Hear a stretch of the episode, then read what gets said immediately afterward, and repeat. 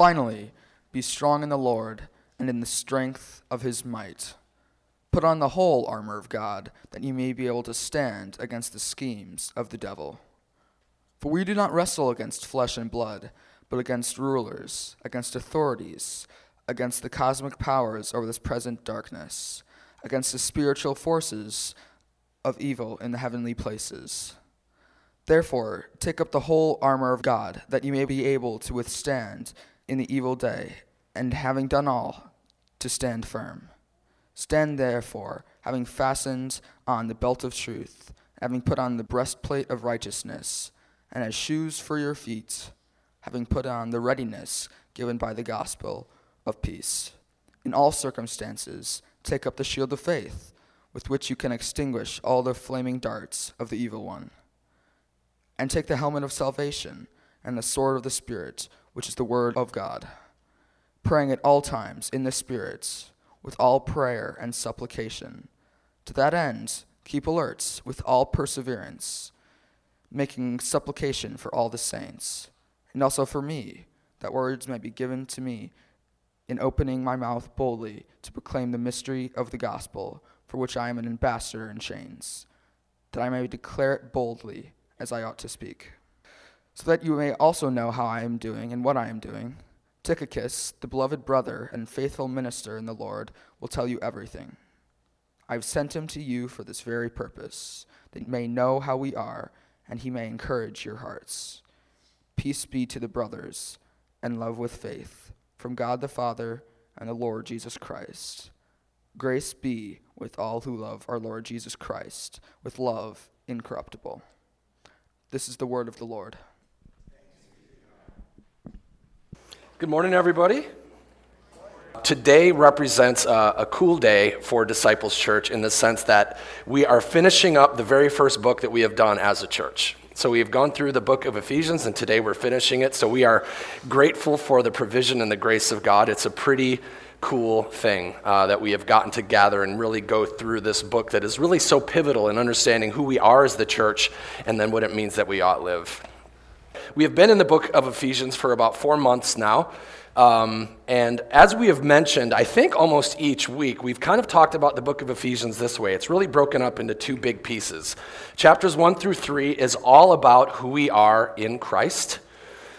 That before the foundation of the world, God determined to make a single new human race through the death and the resurrection of his Son. That's the mystery of the gospel that Paul is talking about. That Jews would come to faith the same way that Gentiles do, that Gentiles would be invited into faith in the family of God at all. That we are saved by grace through faith in Christ, that we are one in Him. And chapters four through six is all about the way our lives should look in light of our new identity in Christ. You see, Christ first loved and served each of us. And through his indwelling presence, through his Holy Spirit, being new creations in Christ, you and I too are able to love and serve one another. Our brothers and sisters in Christ, our spouses, our children, our parents, those under our authority, and those who have authority over us. But in today's passage, Paul concludes his letter this way finally. In light of everything I've just shared with you, Paul says, I have one final set of instructions. So you know that the churches in Ephesus and the surrounding regions, just like you and I, need to pay attention. So I was in second grade in 1979. Uh, my family had just moved from Milwaukee to Nashotah, and I was beginning the second half of my second grade year in a new school. We had kind of moved in the winter. And with my Star Wars lunchbox in hand, I headed off to school and I met my new teacher and I met the students that I, that, were, that I was going to call classmates. And each kid in the class also, in turn, needed to get up and introduce themselves to me. And one kid got up and he introduced himself as Luke. Now, if you are not familiar one of the main characters in Star Wars is Luke Skywalker. So, upon hearing Luke introduce himself, being a monster Star Wars fan like I was, I was like, Luke? Wow, like Luke Skywalker?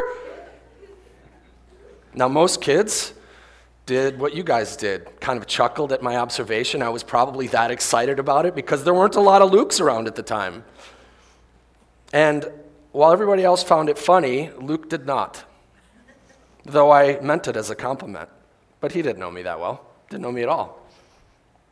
So later that morning at recess, I remember playing with some of my new friends, and before I knew it, I was laying face down on the ground with somebody on top of me.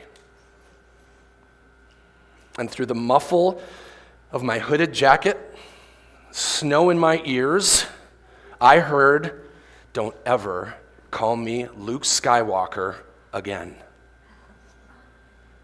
Now, I learned that day that Luke is a wrestler.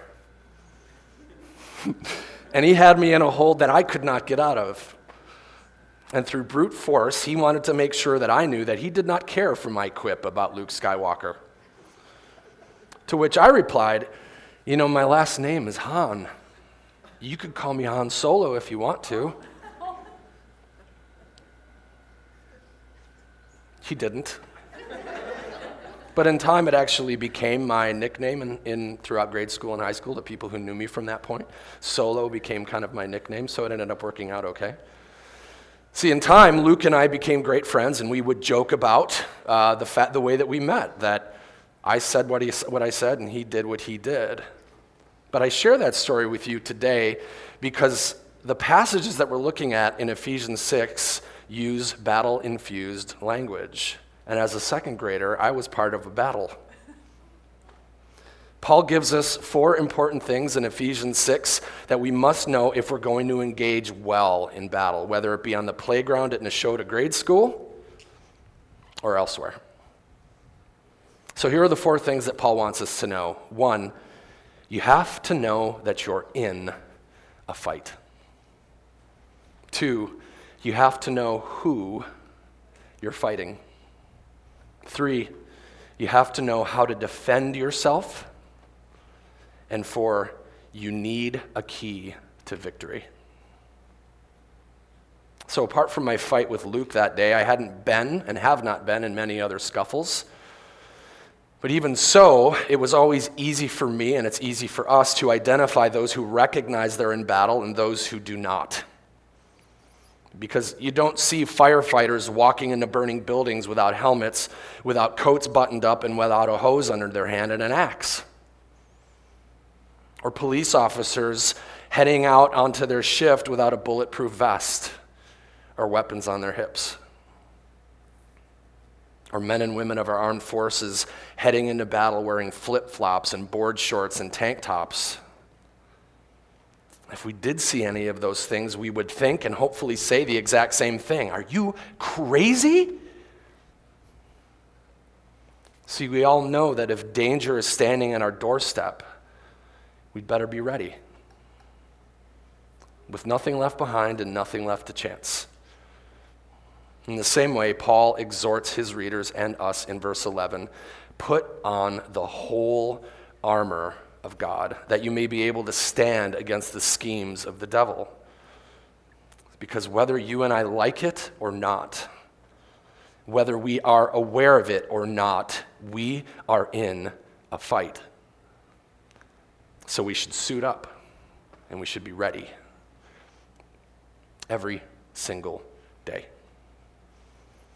Well, the question is well, what fight? What fight are we in and with whom? Paul continues Put on the whole armor of God that you may be able to stand against the schemes of the devil, for we do not wrestle against flesh and blood, but against the rulers, against the authorities, against the cosmic powers over this present darkness, against the spiritual forces of evil in the heavenly places. Brothers and sisters in Christ, we are in the middle of a spiritual war. And we have spiritual enemies. And according to verse 11, our primary enemy is Satan. the devil, the tempter, the evil one, the father of lies, the ruler of the world, and the kingdom of the air. But we also war against rulers, authorities, cosmic powers, and spiritual forces of evil. All are unseen, but very real. All are powerful and wicked and cunning, and they are actively working against God's purposes and we, his people.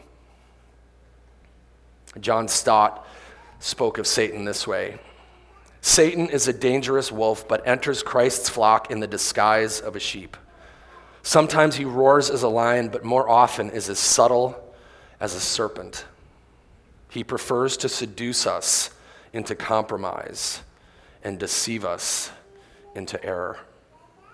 See, our Western culture, America and Europe, often scoff at the idea of devils and demons. In most other places in the world, evil is understood and it's assumed. It helps actually make sense of why life is the way that it is. We in the West are like, really? Devils and demons? You don't believe all that silly nonsense, do you? See, God we can believe in, but Satan?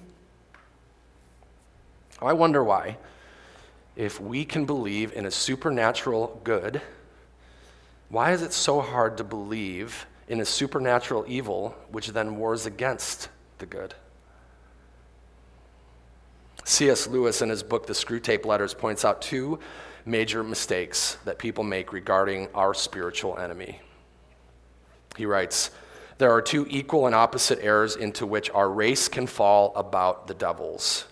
One is to disbelieve in their existence, the other is to believe and to feel an excessive and unhealthy interest in them. The devils themselves are equally pleased by both errors and will hail a materialist or a magician with the same delight. So, whether you don't believe or whether you have an unhealthy obsession with them, the devils are just as pleased. Now, there's actually a third error that I think many of us believe, and it is that God and Satan are equally powerful. Listen, friends, be encouraged. They are not. The Bible tells us that Satan is a fallen angel, a creation of God, not equal to God. If you read the book of Job, you learn that Satan has to ask God for permission to do almost anything. In the Gospels, demons routinely bow down in fear of Jesus.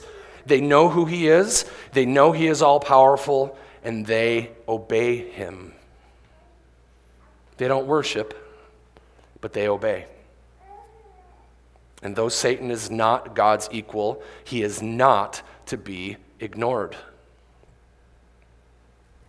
Otherwise, Paul wouldn't have told us to put on armor. In verse 12, Paul also lets us know who our enemies are not. They are not primarily flesh and blood, one another. It's not to say that other people can't and don't afflict us and hurt us, they certainly do. What Paul is trying to say is there's much more underneath what we're seeing when others cause us harm. John Calvin said it this way Our difficulties are far greater than if we had to fight with men. There we resist human strength. But here the case is widely different. Our enemies are such as no human power can withstand.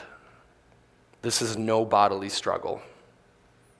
Remember this when those who injure you provoke you to revenge. The men who annoy us are nothing more than darts thrown by the hand of Satan. And while we are employed destroying those darts, we lay ourselves open to be wounded on all sides. To wrestle with flesh and blood will not only be useless, but highly dangerous. We must go straight to the enemy who attacks and wounds us from his concealment who slays before he appears.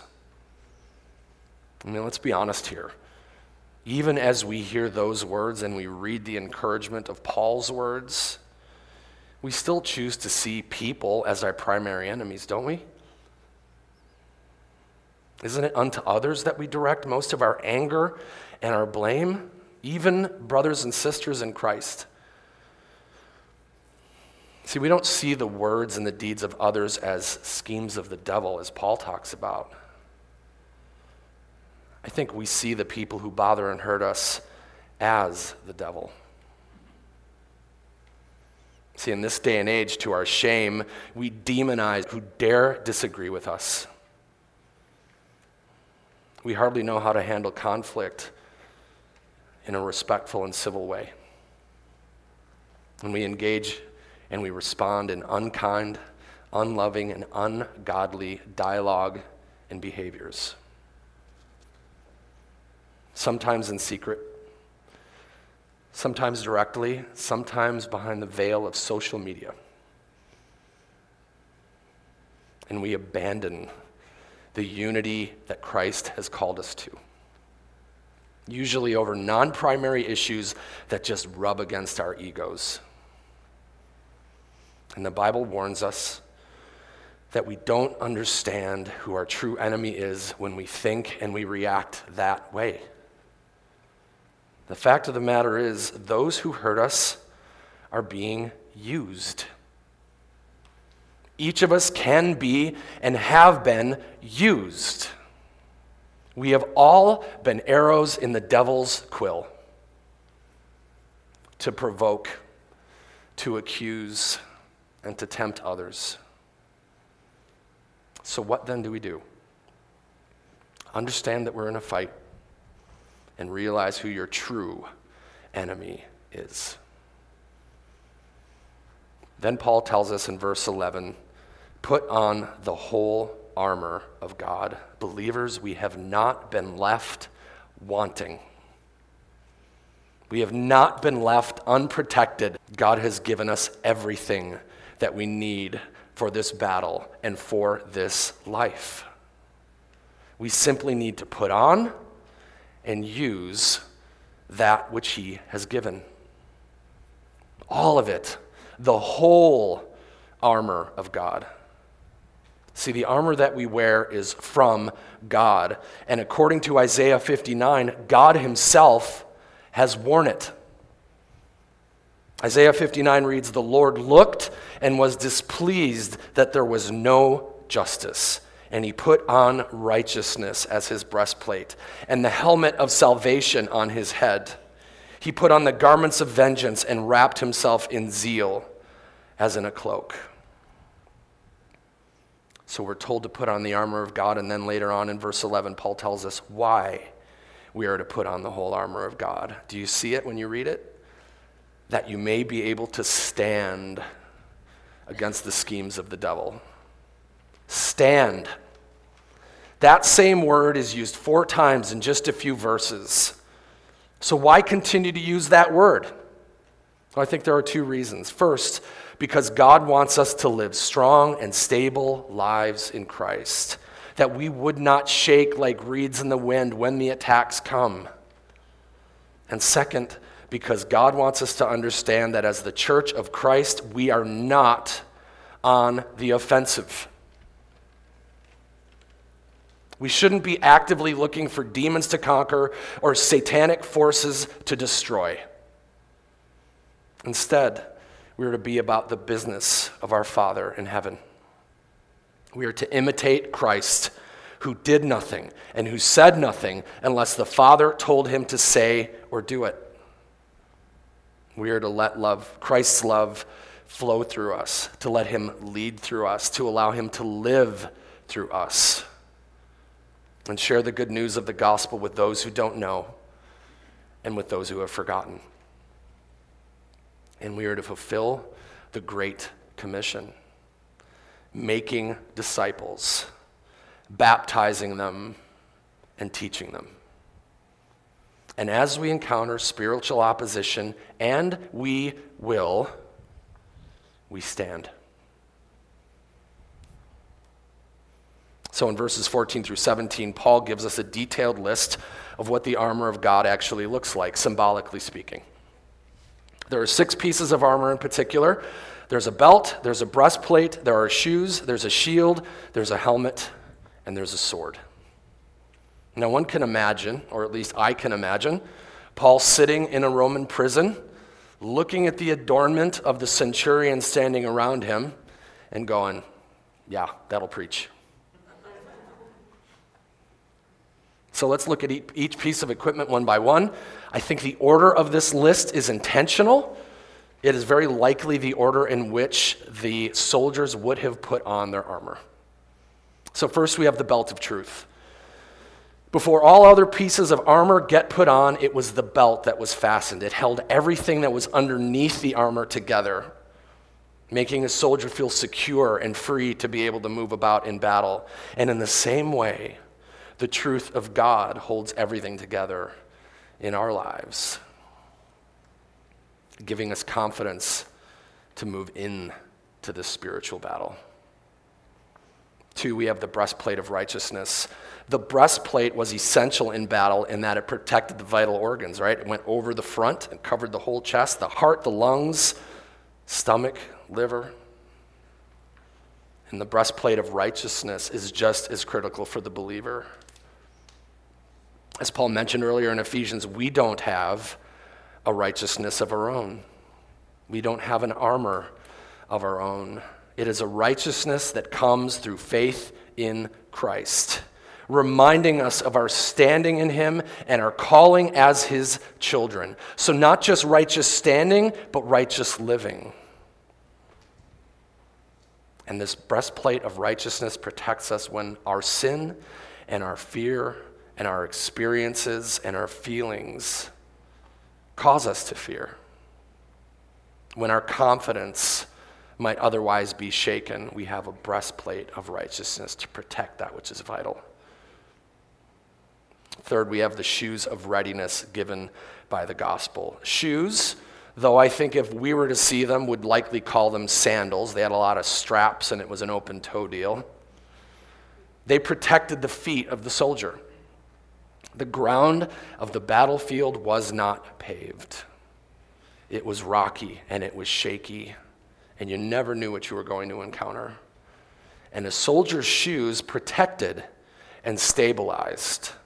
See, the soles of their shoes were affixed with long, sharp nails. They called them studded shoes, probably several inches long so they could really grip the ground underneath them, so that they could really dig in, so that they could truly stand.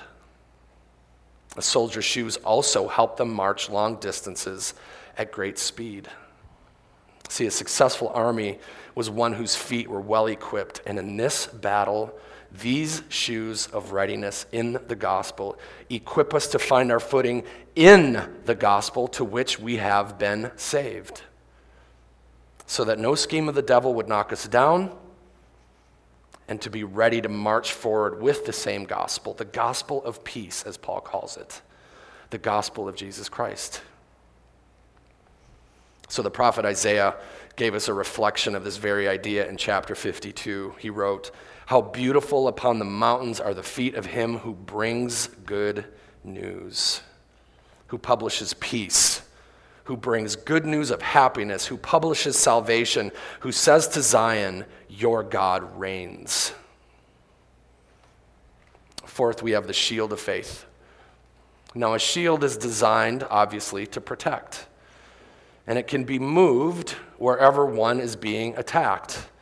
Now, don't think Captain America shield when you hear that word. Not some small, round little thing that you'd move in front of you made of vibranium or whatever it's made of. Think Braveheart or Gladiator. Medieval and ancient, standing four feet tall, two feet wide. You're able to get your whole body behind it. That's the kind of shield Paul's referring to here. And in ancient battles, armies would light several arrows on fire and launch them all at once from every side, causing panic as it would and oftentimes setting those very shields on fire. And so it is with Satan and his demons. Darts of doubt and fear and temptation and lies are being fired at us, oftentimes all at once. And we need to stand firm behind the shield of our faith in Christ. Not only to protect us from our enemy's attack, but to extinguish and to turn back that which has been fired at us. Fifth, we have the helmet of salvation. Now, helmets in Paul's day were likely made of leather and were fortified with metal to kind of help protect the head. And in the same way, the helmet of salvation protects us, our minds, from anything that would discourage or deceive or disorient us about who we are in Christ and what He has done on our behalf. And as God renews our minds and gives us the very mind of Christ, the helmet of salvation protects. The helmet of salvation also fixes our eyes on Christ, the author of our salvation. Oftentimes, helmets were kind of cut off here, and then they had a middle piece going down the nose, so those eyes were right here. So when our enemy seeks to distract us and draw our attention elsewhere, our eyes are a gaze at the author of our faith.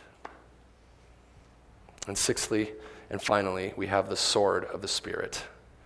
Now, the sword is as close as we're going to get to being on the offensive in Paul's description of the armor of God. Swords are unique that way, in that they're able to be used both offensively and defensively. And one must recognize from a defensive standpoint where an attack is coming from and know how to block, right? How to raise and position that sword so that that attack doesn't hit. And offensively, one must also be able to recognize where the openings are and when to thrust forward.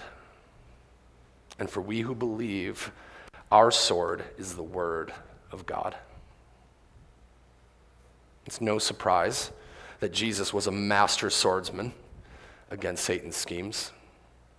In the wilderness, as Jesus was being tempted, he would deflect Satan's attacks and then counter with the Word of God. Listen to Matthew chapter 4, verse 3.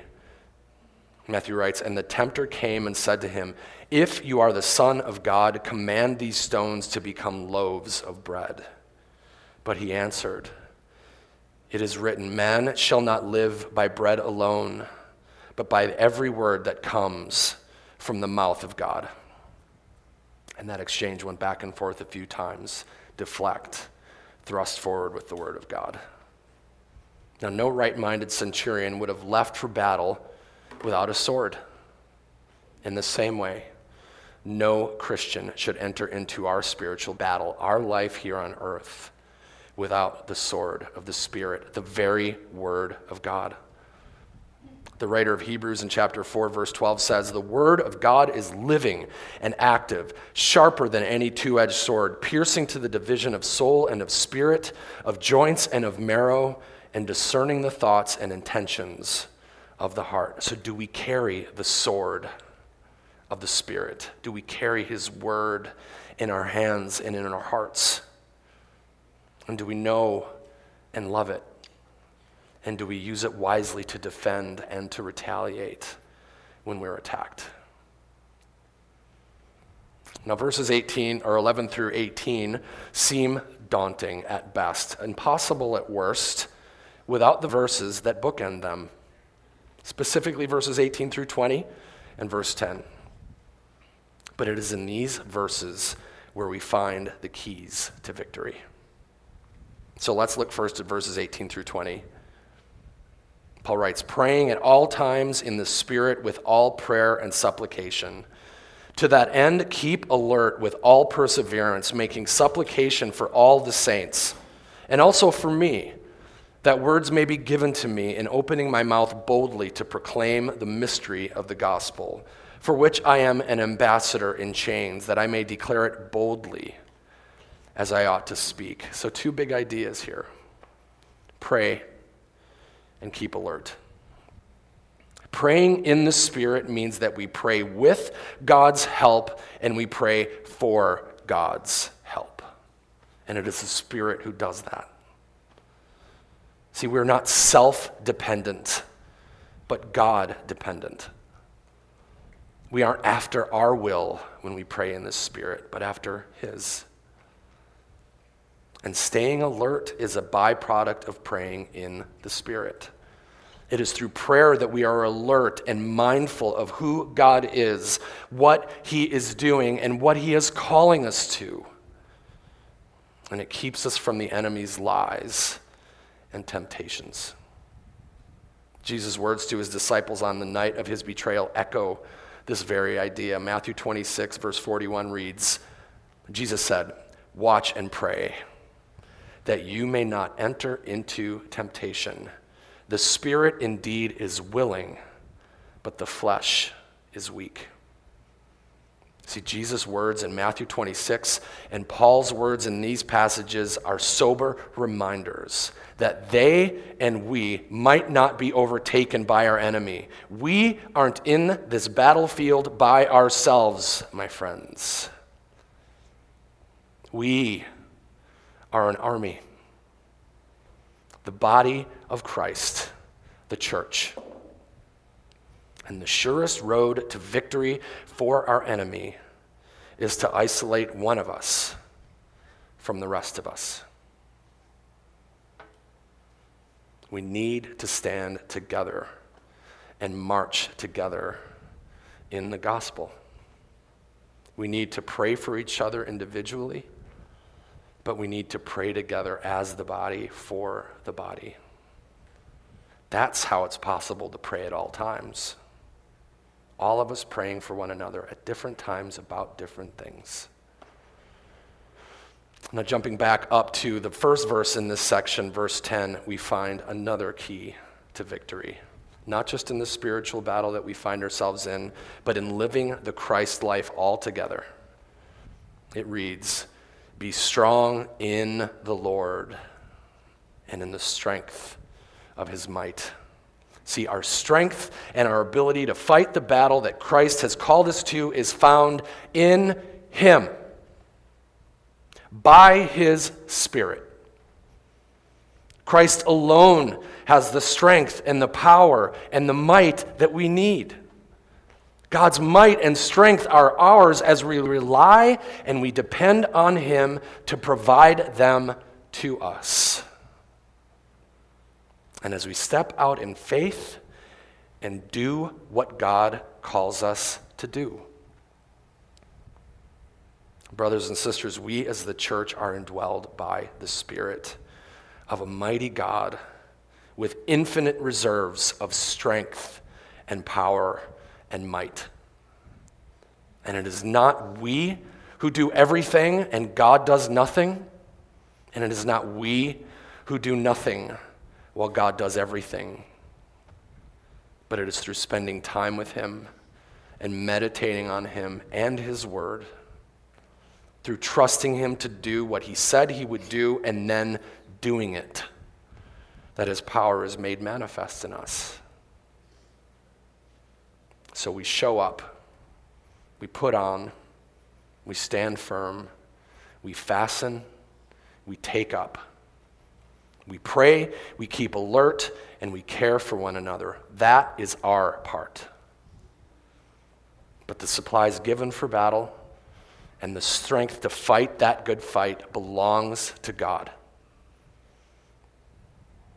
That's his part. But there's something else that belongs to him the results of the battle. See, the outcome of this fight has already been determined, and Jesus has won. Satan and principalities and powers will have an end. And one day, when God's purposes are fulfilled, our enemy will no longer be able to work against our God or we, his people. But until that day comes, as we engage in this spiritual battle, we simply apply what Jesus has already done. So we put on the full armor of God, we stay alert, and we pray.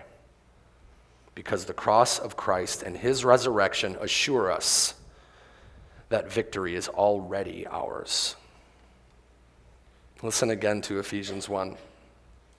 And what is the immeasurable greatness of his power toward us who believe, according to the working of his great might that he worked in Christ?